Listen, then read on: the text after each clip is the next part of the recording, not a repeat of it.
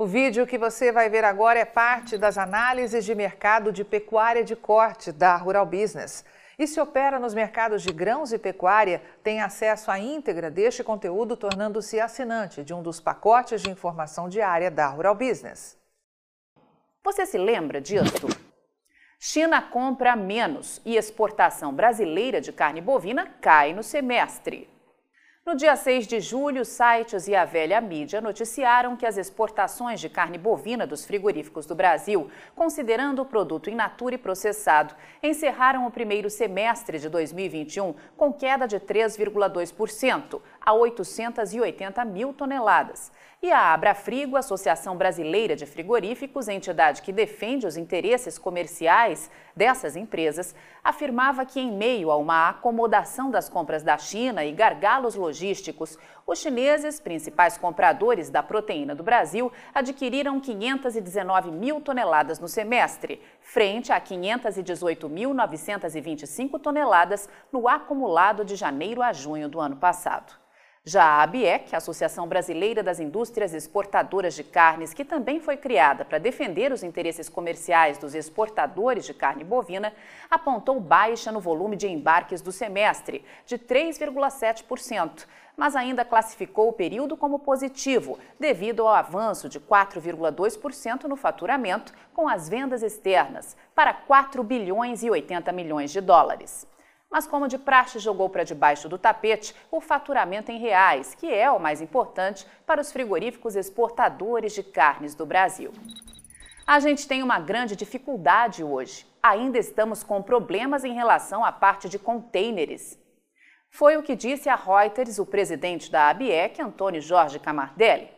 Há exatamente um mês, ele afirmava que a pandemia afetava a logística para as exportações, pois além da falta de contêineres disponíveis, também havia um menor número de pessoas trabalhando nos portos, o que torna os processos mais demorados. E acrescentou: a gente continua muito otimista e na expectativa de que o quanto antes a situação mundial se regularize, a gente volta a ter maiores oportunidades. Estamos em 6 de agosto de 2021 e a equipe de pecuária de corte da Rural Business tem um recado a todos que criticaram nossa posição de que declarações como essas estavam longe da realidade de mercado e que as entidades que defendem os interesses comerciais de grandes frigoríficos poderiam gerar prejuízos a quem acreditasse nelas. Tem um exército de gente por aí tentando derrubar ou pelo menos cadenciar as novas e fortes altas do gado gordo no Brasil altas que são fruto de estoques de gado abaixo das necessidades de demanda. Era o que na época alertava Júlio Brissac, analista-chefe e estrategista de mercado de pecuária de corte, aqui da Rural Business. Mas afinal, o que vem acontecendo com as exportações de carne bovina dos frigoríficos do Brasil para a China? As posições anunciadas pela ABEC e pela Abrafrigo estavam certas? E a Rural Business estava errada ao alertar aos assinantes para que jogassem declarações como estas no lixo, porque novos recordes seriam estabelecidos? China compra menos e exportação brasileira de carne bovina cai no semestre. Sim, nós estávamos certos, e mais uma vez é bom lembrar: quem opera nos mercados do gado gordo e de proteína animal e se abastece com informações de sites e da velha imprensa inocente, ou devidamente paga para falar apenas o que parte dos mega frigoríficos quer, vai continuar perdendo muito dinheiro.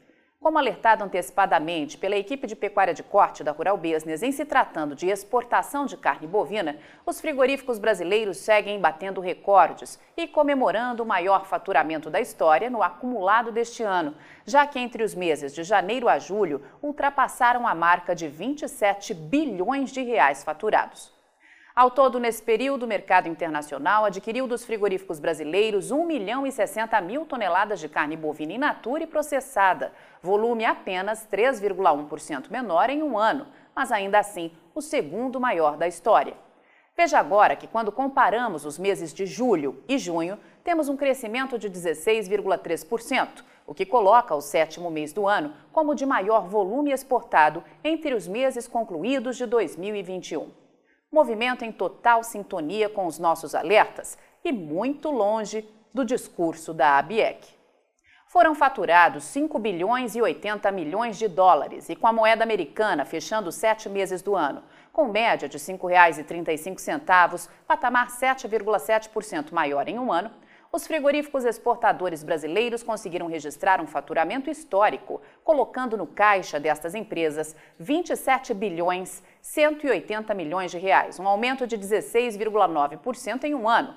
E como podemos ver, esses frigoríficos estão faturando quase 4 bilhões de reais a mais na comparação com 2020. Importante observar ainda que um outro alerta antecipado pela equipe de pecuária de corte da Rural Business foi cumprido. A alta do valor médio da tonelada da carne bovina embarcada, in natura, miudezas e industrializada a partir do Brasil, que atingiu 4.780 dólares, 12,1% superior à média de 2020. Esse patamar representa R$ 25.595 por tonelada, a maior marca da história. Mas e os chineses? Eles compraram menos carne bovina devido aos problemas apontados pela ABEC, certo? E a China sem Hong Kong? Vamos aos gráficos. Sozinhos, os chineses compraram em julho quase 48% da carne bovina exportada a partir do Brasil, com destaque de crescimento nas compras de junho para julho, confirmando os nossos alertas. E quando o assunto é a receita dos frigoríficos brasileiros exportando somente para a China, julho registrou uma alta de 39,9% em dólar e de 36,5% em reais, atingindo o patamar de 2 bilhões 710 milhões de reais. E quando se investiga o valor médio da tonelada de carne bovina exportada somente para a China, o valor ultrapassa os 5.700 dólares e chega a 29.770 reais.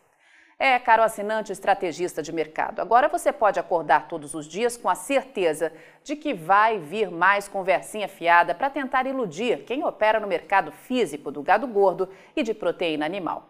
Ainda bem que, como assinante da Rural Business, você já tomou a segunda e a terceira doses da vacina contra aqueles que querem fazer de você o produtor ou investidor de proteína animal mais desinformado do planeta. Avante Pecuária de Corte do Brasil, só com informação profissional de mercado é que vamos sobreviver. E aí, vai ficar sem ter acesso às informações diárias para o mercado de grãos e proteína animal da Rural Business? Acesse agora mesmo ruralbusiness.com.br. Pacotes de informação a partir de R$ 9,90 por mês. Rural Business, o amanhã do agronegócio, hoje.